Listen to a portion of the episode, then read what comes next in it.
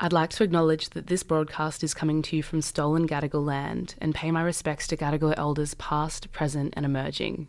Gadigal people have been sharing stories and songs on this land since the beginning of time. This always was and always will be Aboriginal land. A quick heads up this episode contains some pretty heavy discussions around mental illness. If that brings anything to the surface for you, or you just need to talk to someone, you can always call Lifeline Australia on 13 11 14. We also talk about gambling in this episode. If that's something that you need help with, you can always call Gambling Help New South Wales at 1 800 858 858.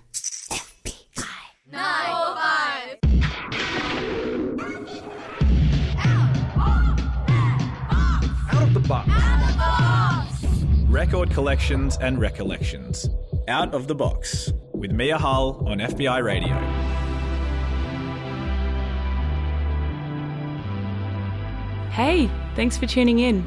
My name is Mia Hull, and this is Out of the Box. This show is live to air midday through to 1 pm on FBi Radio, and of course, available to stream on the podcast at your convenience.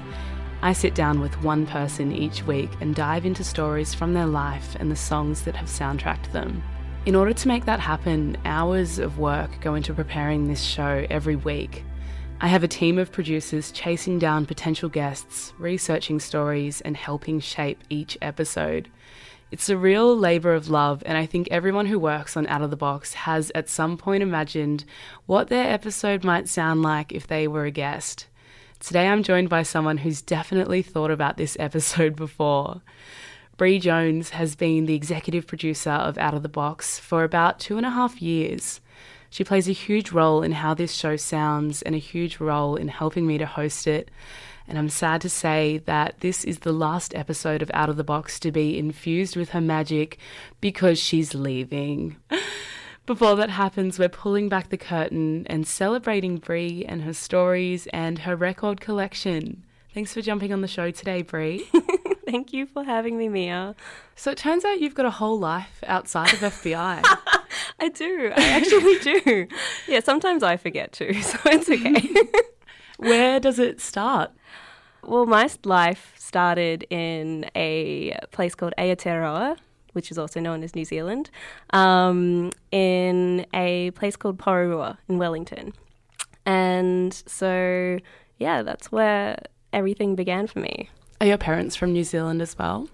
Yes, they are. What were they doing for work when you were born? Um, so there's a story there about my dad. Um, I was a third kid, and um, my dad was a painter, but he also really, really liked playing cards. And when I was born, he was doing really quite well. And like, I think the week before or something like that, he just won another person's business in a game of cards. And then like on the day that I was born, he was really like preoccupied with a horse race that was going on. Um, and so when like the people came to give him the documents to sign for my for my birth, there was a section that says like you know father's occupation, um, and he decided to write gambler as a bit of a joke. Oh my god. what kind of bets are you placing if you consider that to be an occupation? If you've won a business, what kind of stuff is he putting on the line? Um, well, he ended up putting up quite a few things on the line. So, like, from there, he, so the business he won was an indoor sports center. And he ended up, like, the reason he came to Australia was because he, for some reason, like, he really enjoyed running an indoor sports center. Um, and then he was just like, had this whimsical idea of, like, I'm going to move to Sydney and start an indoor sports center in Western Sydney. Um, and my mum was like, um, you know, with three kids going, like, okay. Um, and he did that. And then my two older sisters moved over to Australia. And um, it was just like most of my childhood that I remember was just me and my mum and our dog in New Zealand. What was your mum doing for work in New Zealand? Well, she was basically a stay at home mum, but she also was a volunteer at a um, dog obedience club. She ended up being president for a little while. And so we spent like most of my childhood in New Zealand that I remember was actually like quite idyllic because at this dog obedience club, pretty much all the other adults in the committee were like single women who had chosen dogs over husbands and babies.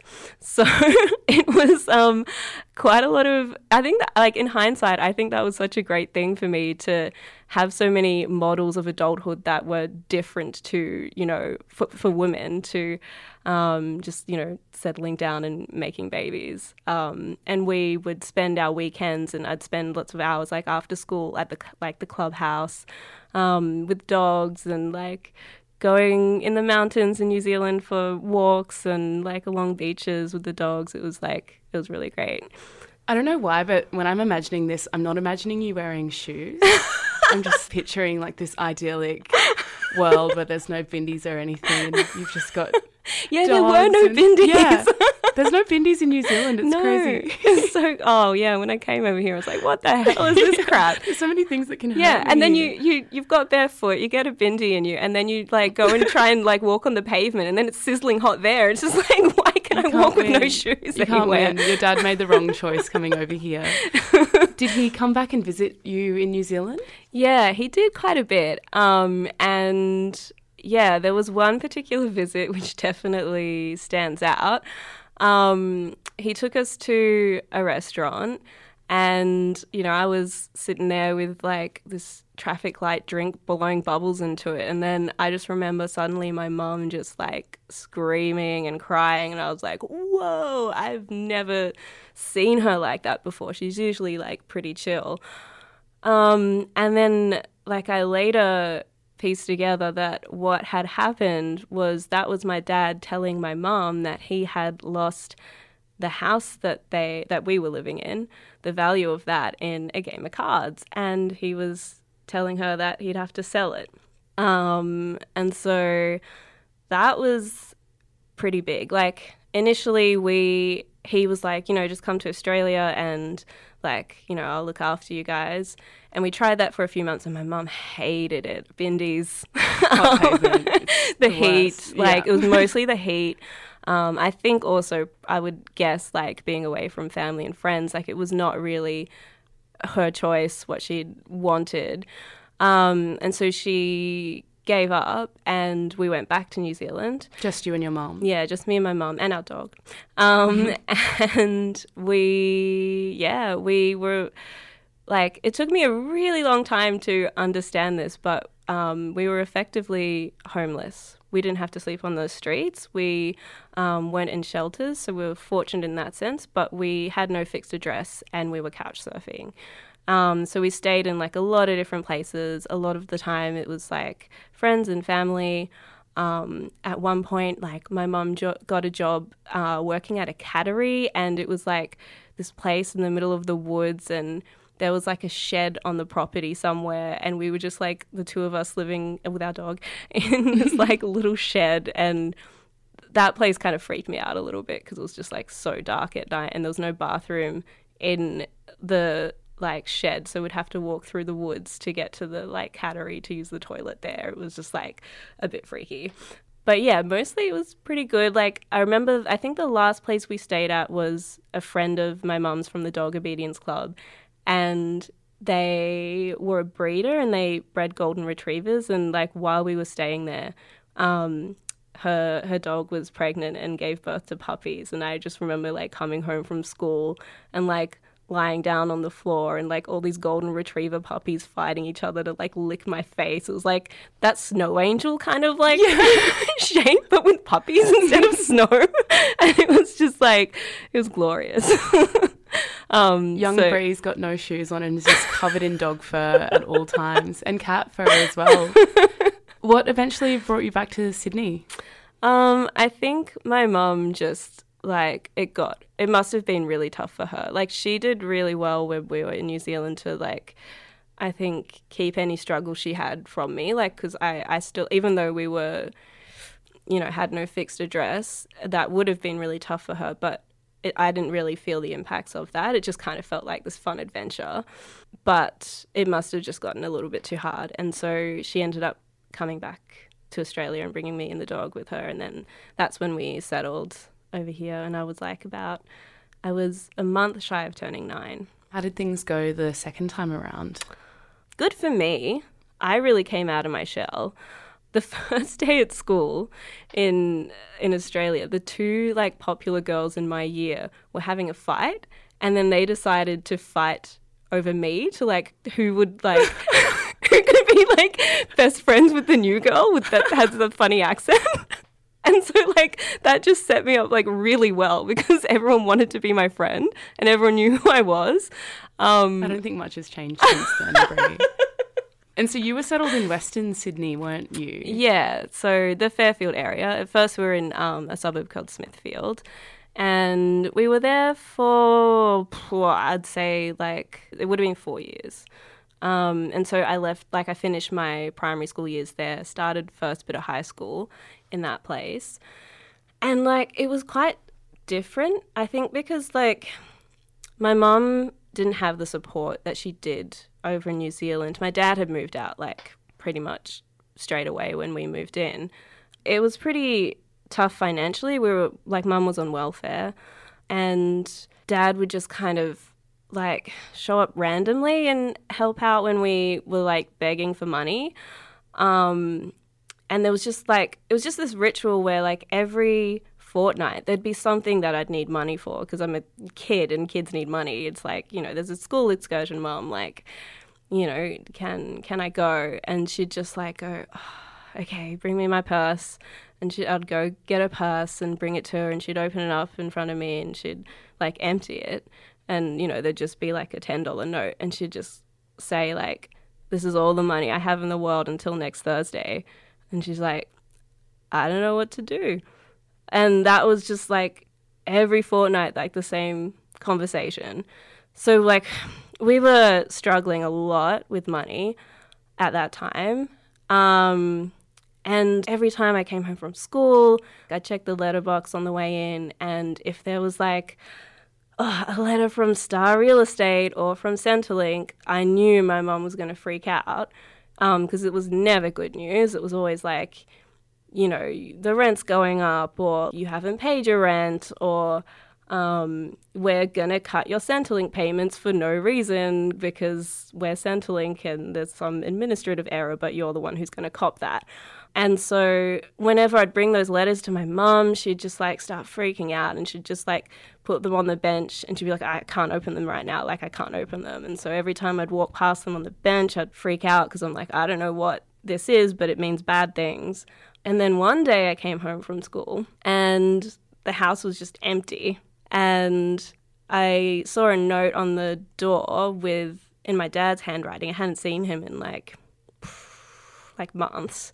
And I walked around the house and like, yeah, it's it's all empty except for my room, which is a pigsty. Um, and like the note from my dad had said, "Oh, you're moving to Blacktown. Um, there's garbage bags on the kitchen bench. Like, grab them, shove what you can of your stuff into them. We'll come back for you later. I was like, okay.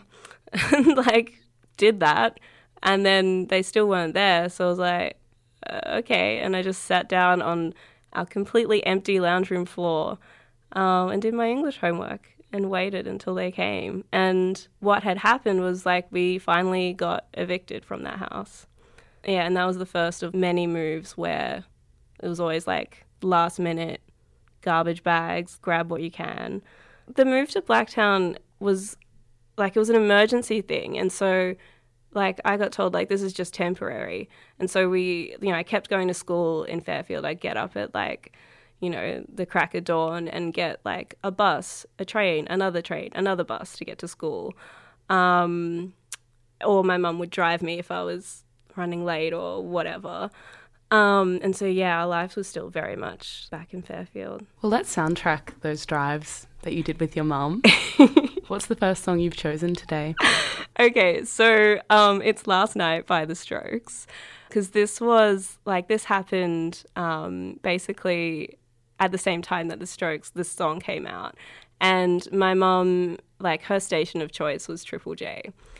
And so that was Triple J was always playing in the car, like when we were commuting back and forth. And because because it was like the station that my mum liked listening to. I just thought it was a radio station for old people. and then just like, I just thought everything on it was lame old people music. and then I remember like one particular drive, like, and this song was being like rinsed. And so, like, I'd heard it a million times. But there was just one drive where it like really clicked. And I, you know, felt my leg like bopping along to the music. And I was like, oh no, like, I like old people music. Like, this is mom music. I'm not supposed to like this. What's happening to me? Why do I like rock and roll? Yes, that's why I picked this song. Okay, we've got an old spinster here on FBi radio today, and we're playing a song for her right now. It's The Strokes. It's Last Night.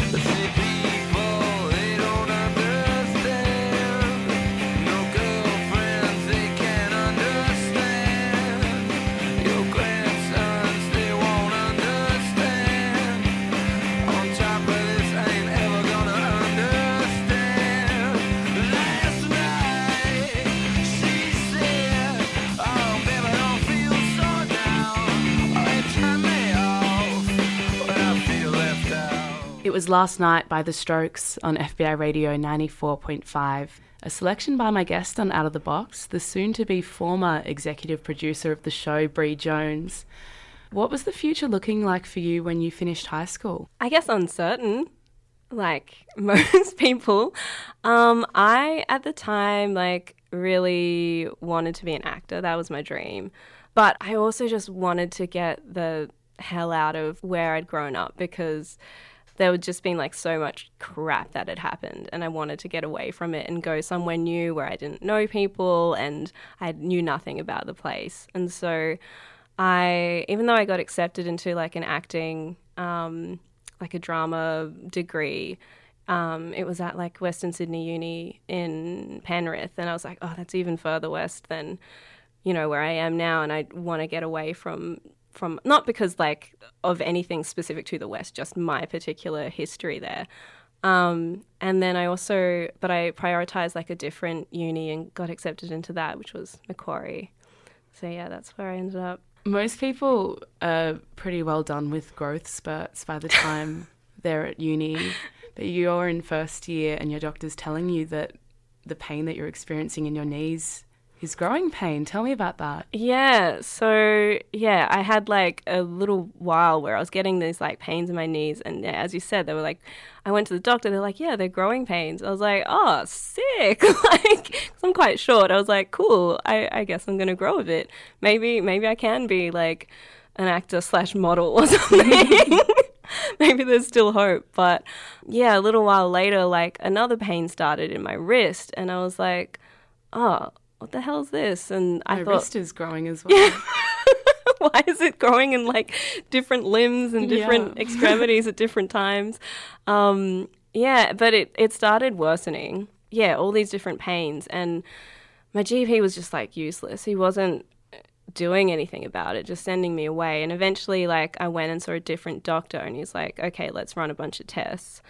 And then there was about three days when I was waiting for the results where the pain and the swelling got so bad that I I couldn't walk. And at the time, we were living in um, basically in Cabramatta at the top of like a three story apartment building with you know no lift or anything. It was just like really run down. I didn't have a bed. I was sleeping on a mattress on the floor, and like I couldn't I couldn't sleep because the pain was so bad. Like I couldn't think, I couldn't have thoughts because this pain was just so excruciating. I couldn't walk. My mum would come in in the morning and try and like lift me up. And she has arthritis, so she was struggling. She was trying to like lift me up and get me out of bed and stuff. It was just, and she'd go to work and then I'd just be uh, like at home all day, screaming and crying in pain for like three days straight. And I was terrified.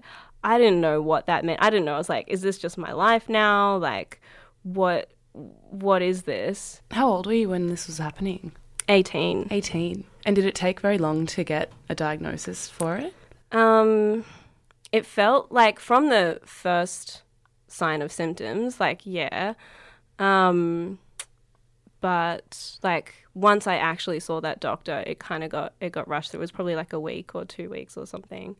Yeah, and then I got diagnosed with basically arthritis. So it's called seronegative arthritis. And the full diagnosis I have now is like psoriatic arthritis because I also get psoriasis on my skin, which is just a nice little extra thing on the top. little, little sprinkle. How often do 18 year olds get diagnosed with arthritis? Do you know? I wouldn't say that often. um, does it often come on that quickly? No. Okay. So, like, I guess more broadly, like juvenile arthritis, like young people getting arthritis, like it is. It's it's probably more common than people think or realize. Um, like I know one other volunteer here at FBi who also has it. And what it is is it's like your immune system is attacking the cells in your cartilage because like your immune system thinks it's helping. It's like, "Oh, these are bad guys, these cells. I'm going to eat them and help you." But like the cells are actually completely fine. Um, and the the thing about it that is concerning, as particularly when you're young, is that the cells in your cartilage don't grow back.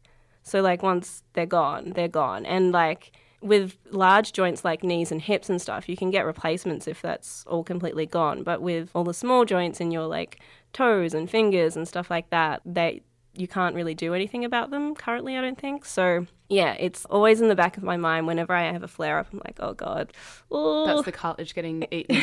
yeah, and it's not coming back. How um, do you um, treat that? Well, at this point in time, like when I saw the specialist, she initially put me, put me on like a regimen of all sorts of medications. Um, and initially, she told me, like, okay, this one, which was a steroid, and that was the main one. That, and she told me, like, you know, you take this really high dosage of this for the first week, and then we'll taper it down in the second week. And by the end of the second week, the other drugs will take over, like, we'll manage that um, big flare up you have right now. And then you'll be able to walk again, and then everything will go down, and these other drugs will maintain it more long term. Yeah, so I was like, okay, cool. And it just never settled to a point where that would happen with me just because my my particular arthritis is just really aggressive. And so I was on that steroid for two years, like a high dosage of it for two years. And were you still doing uni as well? Yeah, yeah. So, like, because I'd grown up on welfare and I'd tried to get jobs and I just really struggled to get one. Um, I was just like being on Centrelink and being a student on Centrelink is the only way I know to have like guaranteed money. So I was scared of taking time off from uni and not having that money. So I just like persevered and just kept doing my assignments. And at that, in those days, in those days, you'd have to physically go into uni and like submit the like paper version of the assignment as well, which was brutal when I was living in Fairfield still and trying to get to North Ryde. Ugh. Did you have any extra support from the university? I just had some extensions, and yeah. that was about it. Yeah. One of the guests we've had on Out of the Box, Bianca Willoughby, had a invisible disability, and we were talking about when you cross over that line from being sick to having a disability, and disability is something that is with you forever, and then starting to identify with that, and you almost have to come out in a way and tell people, hey, I'm a person with a disability now. What was that experience like for you? It took a long time for me to see it in that way as well. It was like when, when I was doing my honours degree, or maybe even when I'd started PhD. I'm a dropout, by the way. I don't have a PhD. I'm quite proud of that. Um, but yeah, when I had my supervisor, there was like I was trying to get some extent, like take some leave or, or something like that, or get some extra time on the thing that I was working on, and the university was actually like really shit about it and they rejected stuff. And my supervisor got really shitty. And she's like, This is discrimination. You have a disability. This is what you, these are your access needs. Like, you need more time to complete these tasks because of these things you've got going on. Um, and, and this is discrimination. And that was the first time, like, having someone else tell me and phrase it in that way was the first time, like, the cog started turning. And I started to understand like it, yeah, it set me off on a journey to understand like what invisible disability is and yeah, to start identifying in that way. So you had a little bit of extra support from the university, not much. did you get any support from your friends? Yes, I did. I definitely did. Um, but in those like three days where I was unable to walk, I like I was so scared. Like I was reaching out to people, um, and like to their credit, like they they I I probably didn't explain it very well. I was like really distressed, and it was just messages. You know, there's no tone, um, and they couldn't see me or or you know really understand what was going on, and they were very young as well themselves. Um, but yeah, like I messaged all these people, all my friends, and I was like, you know, can you come round? like, I can't walk and I'm scared. Um, and yeah, nobody came. I was by myself. I'm sorry that happened. That's really awful. Yeah. But you reached out to some bands as well. You got, you got to find love somewhere. I'm so embarrassed. Who did you reach out to? Oh Bre? my god. I okay, I was like just desperate. And for some reason, something in my brain was like, you know, music like makes me feel connected to people. And like I'm gonna like just message like spam all these bands that I really like on MySpace. um and like just tell them like my whole life story. I don't know if i like copied and pasted it or just like wrote it over and over again but i i spammed a lot of bands. And one band that that wrote back to me was the Yeah Yeah Yeahs that's what what did they write to you they wrote stay strong and then put a little x and then i printed it out and i put it on my wall and I don't think it was even for like comfort. I think it was just clout. Like, yeah. hey, look at me, the yeah, yeah. Like, I'm in touch with the yeah, yeah, yeah. And and there was a kiss on the end. I know. A little X. well, let's honour the yeah, yeah, yeahs right now on Out of the Box. What song would you like to play? Oh, Maps is my favourite. It's Maps by the Yeah, Yeah, Yeahs. You're listening to Out of the Box with Bre Jones and me, Mia Hull. Wait.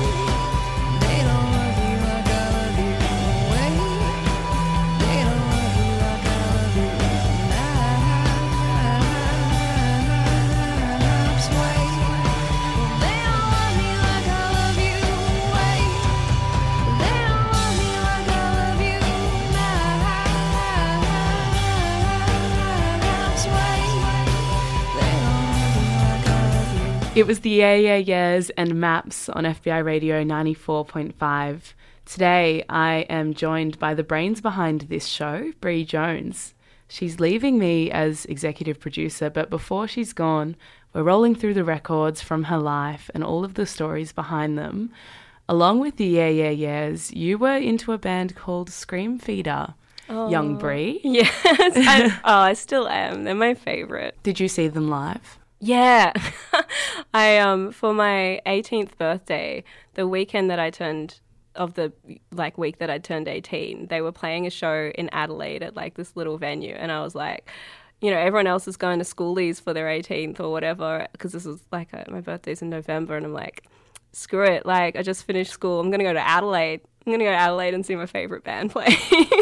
and you went to see them in Brisbane as well. Yes, I did. Why was that show important to you? it was an important moment in my life because I got to meet someone who I ended up falling madly in love with about a week later. had you planned on meeting them there? Yeah, we had. Because so he was also like um, a really big Screamfeeder fan. And he, his name's Sylvain, and he, um, he's French, and so he had been a fan of this band for like many, many, many years, and he always had this dream to come to Australia and see them play.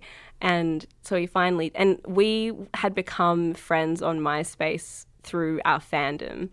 Um, and yeah, and then we finally got to like meet in person in Brisbane at this um, Feeder show.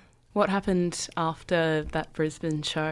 Um, well, yeah, I was like, hey, if you want to like come see some Sydney bits of Sydney, um, you can come and stay with me and my mum in Cabramatta. um, and like crash on our couch and he was like okay and so he came down to Sydney and he was staying with us and I was trying to like I was I was delivering pizzas at the time for, for work and so like I just showed him around like Liverpool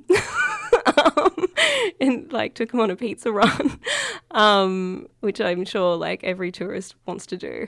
It's pretty yeah. high on the list of priorities. it's like Harbour Bridge, Circular Quay, Liverpool. Yeah, I'm pretty sure. I'm pretty sure. and so, how how does that turn into love? well, like I was trying to like take him out to the city and like go see some gigs. Um, and like I, you know, wanted to impress him and look cool, so I'd asked all my friends to come, but like and they said they were going to come and then just they just like didn't show up and it was just the two of us and I was like, oh, damn it, like I want to look like I'm cool to this cool guy. um, but so I just got like very drunk. Um, and he got pretty drunk um, and then he wasn't sleeping on the couch anymore. Oh. the beginning of your relationship with Sylvan was defined by a pretty big event in your life as well. Tell me about that. Yeah. So, like when I started falling for him, I was also I was still studying. This was my second year of uni, so I was 19. And I was doing like a creative writing unit and I had just heard about, like, casually heard about this thing called automatic writing, where you just like write down all your thoughts and like you don't really think in any kind of structured way, you just write. And I was like, oh, that sounds kind of cool. I'm gonna like give that a try, and maybe something will come out of it that I can use for an assignment for this unit I'm studying. And so, like, you know, I had all the brain chemicals firing off that happen when you fall in love with someone. Um, and then I was just like writing, and it started to become a compulsion. Like I couldn't, I actually couldn't stop. And it got to the point where like we'd be lying in bed and like I'd have like I'd just have to write and so I'd write on my skin or I'd write on his skin or I'd write on like my posters on my wall or like I just like I actually could not stop. What kind of stuff were you writing? Oh god, like just drivel. Like like not genius, I can tell you that. Um and yeah, like it was just nonsense. And so I that probably went on for like 2 3 days and then I like I was just sleeping less and less and eventually I couldn't sleep at all. Like all I could do was write. And eventually like I I understand now I was detaching from reality and I started hallucinating. And at the time I did not know that that was happening. Like the reality that I was experiencing was like I only knew that to be my reality. It wasn't like I'd taken an LSD pill and understood that I was tripping. Like I was seeing stuff, I was hearing stuff, I was like feeling stuff, I could smell stuff. My all of my senses were completely engaged in this world that just was only existed in my mind. So there was a point where I was lying in bed and there were just all these like I was just like a rotting corpse, but I was still alive and there were all these like maggots eating my skin and my flesh and outside like the whole world was like on fire and and it was just kind of I just kept like dying and then starting having another life. Like I just lived all these different lives and I watched like everyone I love die like over and over again and it was it was really messed up. Yeah, and it all that happened in the space of like 24 hours. What did Sylvan do? The poor bloody bastard. I swear to God, like he just tried to come to Australia for a holiday and then he's like stuck in this bedroom with this like you know, 19 year old young woman who's like just freaking the hell out. Like, because some of the hallucinations, there were people like trying to harm me. And so I was like fighting them off in my head. But I was, in, the, in reality, I was like punching him and kicking him and probably saying all sorts of horrible things to him. And he was like trying to call my mum, who was at work, and explain to her, and this is not his first language, like, you know, hey, like something's wrong with Bre, like, um, I think you need to take her to hospital. And my mum just like did not real like it didn't click for her like what was going on, and so um, she was like, "Oh, I, like I can't just leave work. Like, like it's you know I can't. Sorry." Um, and then like mum got home and saw me in that state and was like, "Oh, oh, I get it. okay." Um, and then she took me and Sylvan to emergency at Fairfield Hospital. Um, I got admitted and um, into emergency, and they they sedated me basically, Let's soundtrack that moment. Oh god, yeah. What's the next song you've chosen for today? So like I'm lying on this hospital bed and in my head I like I was dying. I was in hospital and dying. And I remember this clock like ticking and it was like these were the last seconds of my life. And for some reason I just I burst out into song. yeah, I just started singing this song to this poor bloody guy and like yeah, yeah, it's so sorry by Feist. We're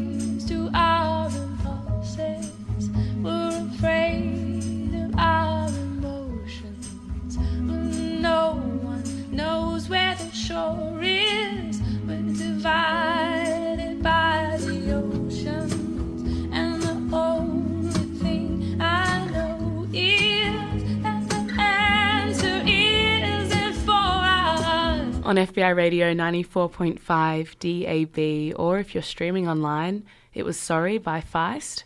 Right now, and out of the box, I'm joined by Bre Jones. Just before, we were talking about would you call it a psychotic episode? Yeah, that's what I got diagnosed with. Yeah. And yeah, the experience resulted in a visit to Fairfield Hospital. How long did it take for you to get an explanation for that event? 12 years. 12 years. yeah. it what, took 12 years. What, what, did those 12 years look like? Uh, a lot happened. Um, initially, I when I got discharged, they put me into a program at Liverpool Hospital as an outpatient um, called EPIP, and that was Early Psychotic Intervention Program.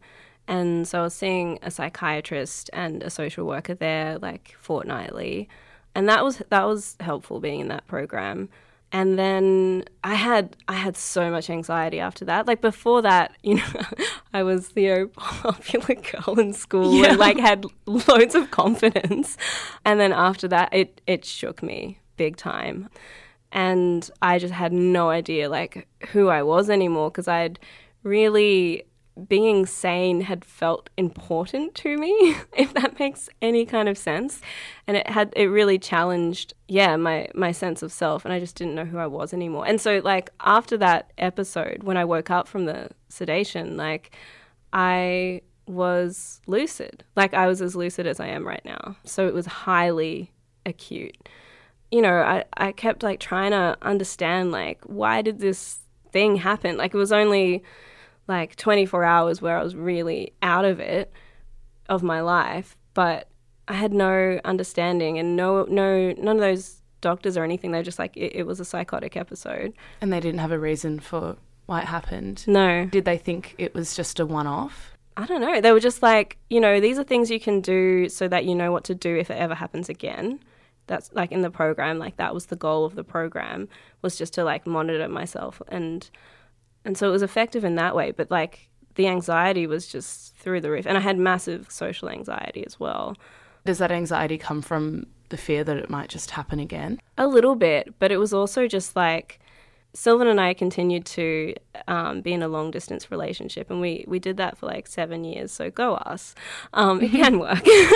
um, and like so we were like back and forth, and I was spending a lot of time in a country where I didn't speak the language. I so desperate, like you know, he was just such a lifeline to me. Like he was my main support, and I just threw everything I had like into making that relationship work, and I and that meant that I neglected a lot of other stuff, and like I just really wanted things to work with us, and so I, yeah, like when I was in France, like I just so desperately wanted his friends to like me, but I couldn't communicate with them.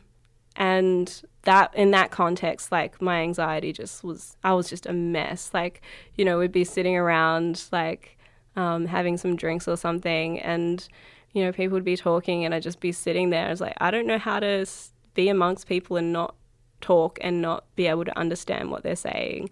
And so I just have all these panic attacks and I just like go into the bathroom and cry and have little freakouts all the time. Yeah, it wasn't it wasn't fun. Poor Sylvan again, like just putting up with my crap. Like, oh my god. Throwing so much energy into one relationship would obviously impact your friendships and your relationships with other people, and that is something I want to come back to in a few minutes' time. I want to talk about the end of that 12 year gap, though, before getting diagnosed. How did you eventually arrive at a diagnosis? So, I'd had a second episode, and when Sylvan and I had broken up, I got very depressed and I saw a counselor at uni because um, it was free, and um, he like he just wasn't a really good fit for me, and he was like, "Look, I don't really know how I can help you." Like after a few months, and he was like, "All right, I'm gonna." send you to a psychiatrist and so I went to see a psychiatrist who was so expensive and she um, was like, All right, I'm going to put you on some antidepressants. Here's a mid strength one. Let's see how you go. Um, and those triggered a second episode. It was exactly the same thing again. And so we caught it a little bit earlier. It was actually like I was um, video chatting with Sylvan, and he noticed that I was very similar to what I was like in the days leading up to the other one. And he was like, Are you high? I was like, oh, I haven't taken any drugs, but like I do feel different. And I was like, oh, yeah, shit, it's happening again. And so, like, I reached out to lots of friends and made sure there was going to be people around because I live alone. Yeah, and then it, it did escalate, and I started early sort of signs of hallucinations. And so, went to RPA and they knocked me out again and transferred me to Concord Hospital, and I woke up there again, like lucid. How often do people come out of those events lucid straight away? Apparently, not very often. Yeah, like I think it's apparently very uncommon. So at that hospital, I was being like monitored for a few days. They kept me in, and there was a psychiatrist that I had to sort of see there. And on my last day, he was like, Oh, what medications have they been giving you? Any antipsychotics or anything like that? And I was like, They haven't been giving me anything. Like, I've just been taking my arthritis medication. And his jaw dropped. He was like, What? I was like, Yeah, they haven't given me anything. He's like, Okay, well, this is the fastest recovery from a psychotic episode I've ever seen in my career. That's really good that you recovered quickly, but it's also really dangerous because it means you can, if you can get out of that, that state that quickly, it means you can get into it very quick as well. And I was like, yeah, that that checks out. Like that's what it's like for me. And then he just told me like, uh, any antidepressant, like the antidepressant clearly like triggered it for you because we stopped giving it to you and you're fine. So he just told me like any any antidepressant would be too much for you, even a low strength one.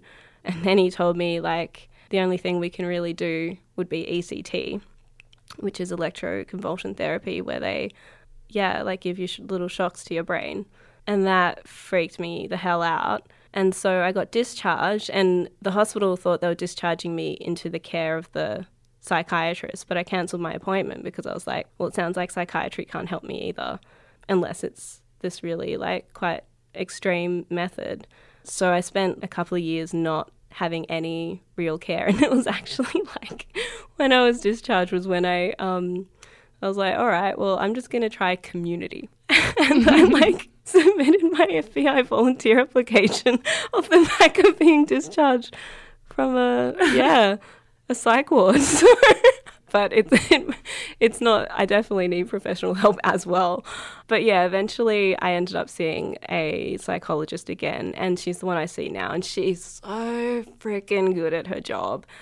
And she was able to provide an explanation for the episodes, wasn't she? She did. And I, yeah, I asked her for that. Like, I wanted to know, like, you know, if this thing, like, has a name because I wanted to be able to, like, explain to people why, like, sometimes I might need extra support or, like, need to take extra precautions with my mental health. Um, and so I got diagnosed with bipolar 2. Was yeah. that almost a relief to have that? In some ways, it was. Like, I thought it would be a relief because I'd asked for it, but it actually kind of sent me spiraling into like a really bad depressive episode, um, which I'm only just coming out of now, if I'm honest. Yeah. But this time round, you've had a little bit more support from your friends. Oh hell yeah, yeah. How do you how do you foster strong relationships with your friends if you've been pouring so much time into Sylvan for all those years? It took it took a really long time, um, and I just knew that I needed leaning on one person, putting all your eggs in one basket is not is not a good way to to operate and it's it's not fair on that person to to put so much weight on them. Um, and so I knew like I needed I needed to like invest it like reinvest in my friendships and it just took a really long time. Um, it meant being really forgiving if they you know can't read my mind with things and you know obviously their life experiences have been so different to mine so it's like a lot of you know if if they aren't able to support me in exactly the way that I need in any given moment, like being trying to coach them through it a little bit and being like, this is this is what I need um, for next time. And I just have like the most beautiful people around me. Honest to God, like my bandmates are so incredible. Um, and like people I've met here at FBi have been really, really important to me um, and helped me through some really rough patches. Let's honor your beautiful friends. Oh hell yeah! With a song, what have you chosen to play for them? I really love I I love brightness. Um, so this is a local artist, um, and this track Oblivion just like it it makes me it takes me out of my head and makes me think about what it must be like from their perspective to try and like look after my sorry ass, and I just yeah, because it's not it's not easy, and they do such an incredible job. I love my friends. You're listening to Out of the Box on FBi Radio. This is Oblivion by Brightness.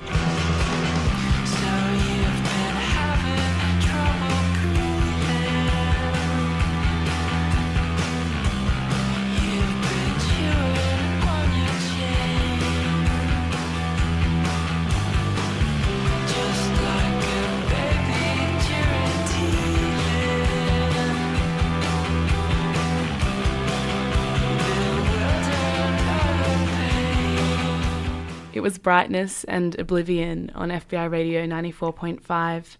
Right now on Out of the Box, I'm joined by the soon to be former executive producer of this show, Bre Jones. For the past hour, we've been talking about Bre's life and the songs that have meant something to her along the way. And there's been a lot of talk about the songs you listen to, Bre, but not much about the songs that you make. You're a musician. Tell me about that. Yeah. Oh, okay. I I started. I okay. I don't like the word musician. You're an artist. I, that's even worse. You're a content creator. I okay. I I think I I feel most comfortable with the word songwriter. I've worked out. Okay. Just because I'm very DIY. You know, if you give me an actual guitar, I don't know how to actually play a real guitar. I started out on a ukulele and from there, I ended up moving to this like four string tenor guitar where I could still like play the things that I'd learned, but it's a solid body electric. So it sounds like big and beefy and not like cutesy twee ukulele stuff. And everything I've learned has just been through songwriting. I never like looked up tutorials on like how to play. So like I'm not I'm just not technically very skilled but I love writing songs. It just makes me so happy working on my music. So I got um, one band which is a five piece called Library Siesta, um, and then I have another band which is a two piece called Brr. There's was, a story there. yeah, yeah. I think my um, bandmate in that band, he mistyped my name or almost mistyped my name, Bre, as Brr, and I was like, cool. That sounds like a good band name for us. it was winter at the time. It was cold. I couldn't afford heating. I was freezing my tits off. I was like, I relate to this. and Library Siesta has stuff in the works at the moment. Oh yeah, it's like I, I think this is such a huge reason for like helping me out of the like depressive episode I have been in. Is like things are starting to kick in. Um, we got a grant, which I never thought I would be a grant recipient. Yeah, we got a grant to, and we're recording an album, which we're starting tomorrow on Friday. Um, we're heading into the studio with this like really great producer who's flying over from Perth, and it's just like such a dream because we've been writing this thing for like five years. Um, and now we're finally actually gonna record it. Like I just I never thought that this would actually happen because money was just such a barrier. Um, but yeah, we got a little grant. Yay!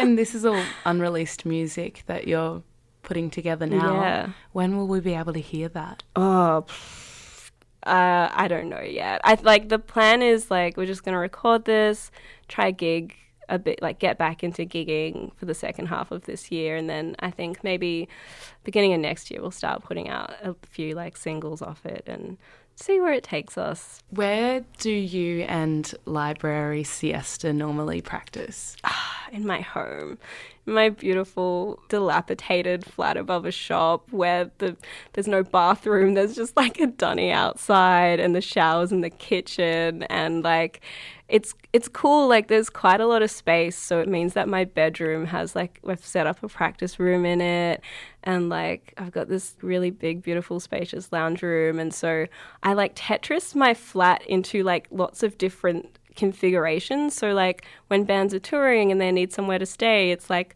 it's a little hotel, and then like when we're rehearsing, it's like a rehearsal room, and then like we make it into a studio when we're recording demos, and like oh, my whole home in this flat is just centered around like making music and it just makes me so happy. And it's made you happy for quite a while as well. Yeah, I've been there 11 years now. 11 years. Yeah. That's such a huge contrast to the start of your life. It's the longest well. I've ever called anywhere home and I love it so so much. No, it's beautiful and as someone who's visited the house before, it's it's so evident that you've lived there for a while because everything has a spot. It's it's so set up, and there's a little bucket under the spot where the water drips out of the roof, and everything is so beautifully placed. And yeah, it's all Tetrised around. That flat is in Redfern, which is also home to this station where we're sitting today. What made you want to join FBi? I just like I just wanted to be around like-minded people and like I just wanted community and I wanted support and I wanted I wanted to give back. Like I'd been a listener for a really long time and I love the station and I loved this show. I was like a big fan of this show. And yeah, I just really I just wanted to get amongst it. And it was just down the road. How has your experience on Out of the Box been? What has it meant to you to be the producer of this show? It's been like an honor. There's just been so many incredible stories and so many incredible people opening up and just the thing that like as a listener, it just makes me feel like it's just a good reminder of like you, just never know what a person has been through. Like whenever I'm listening to Out of the Box, it just feels like, oh, this could be the person that I'm sitting next to on the train. This could be anyone, and all it's just all these people with these like incredible stories, and it producing this show has just been so good because the the other side of it is just you get to throw yourself into somebody else's life and it just takes me it helps take me out of my head and forget about, you know, all my problems and I just lose myself in someone else's story when I'm working on an episode and it's just like like it just it's really helpful and yeah, I'm gonna miss it. I'm gonna miss you, Mia. I'll miss you too. um, but you'll you'll still be around FBi. You'll I will. kicking around the station. Yeah, It behind will- the scenes. Yeah, get back behind that curtain. Goodbye. did Did you have any parting words? I'm really grateful to everyone that um, I've been working with on this show. All the people who've been in charge of programming have been really amazing. Um, you obviously, you have been an absolute joy to work with. And Joey, who I started working with, he taught me so much about what a producer does, and um, all the other producers on the team. Like it's, it's yeah, and obviously all the guests, like all the guests we've come through. Like, yeah, I I'm just really grateful. Well, I've been really grateful to have you as a producer. I only started hosting this show this year. And before it, I'd never done an interview on the radio before. So it's been a huge adjustment. And I feel like, um, do you know that episode of The Simpsons where that caterpillar drops in the backyard and it's just constantly screaming? Oh, yes. Then, yeah. And they, they say they say about the caterpillar like it needs constant reassurance or it will die. and it's constantly screaming and I really relate to that in in my experience as the host of Out of the Box. And so thank you for constantly reassuring me. It's been a real joy having you as the producer, and I'm really going to miss you, Bre. Oh, you're my favorite screaming caterpillar. Thank you. Thank you for being a guest on the show today, Bre. What a special episode Thank that we you got for to having make. me. What song would you like to end on? okay, so it's the desks. Um, it's called Home is Where the Home Studio Is. Um, and it came out on an FBi compilation like well over 10 years ago that Lee Tran Lamb put together. Um, she hosts Local Fidelity on uh, Sundays. And um, yeah, this track just like makes me think about my home, my beautiful Redfern home, and all my friends. And uh, it just brings me so much joy when I listen to this. It's the desks on FBi Radio 94.5. This is Home is Where the Home Studio is. Big shout out to producer Danni for helping research this episode. And if you'd like to listen back, you can do so on the programs page on FBIRadio.com or stream the podcast wherever you get your podcasts.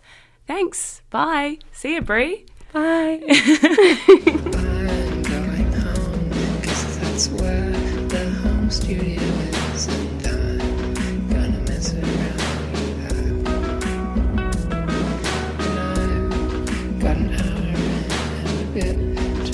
These lyrics out.